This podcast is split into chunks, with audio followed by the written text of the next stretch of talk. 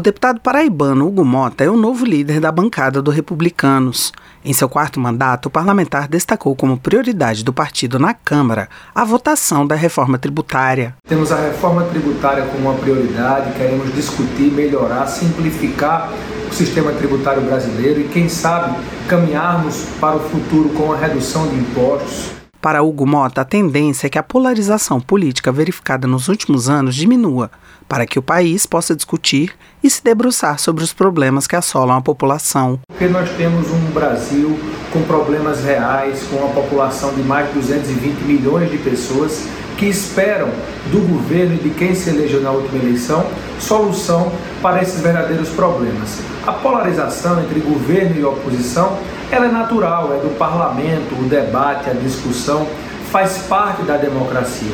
O que nós não podemos permitir é que esse clima de radicalização impeça as discussões que realmente são essenciais e precisam ser feitas aqui no parlamento para que possamos levar, repito, soluções para a população brasileira. O novo líder disse ainda que a bancada do Republicanos na Câmara vai apoiar o governo federal nas medidas que levem à geração de emprego e renda para os brasileiros.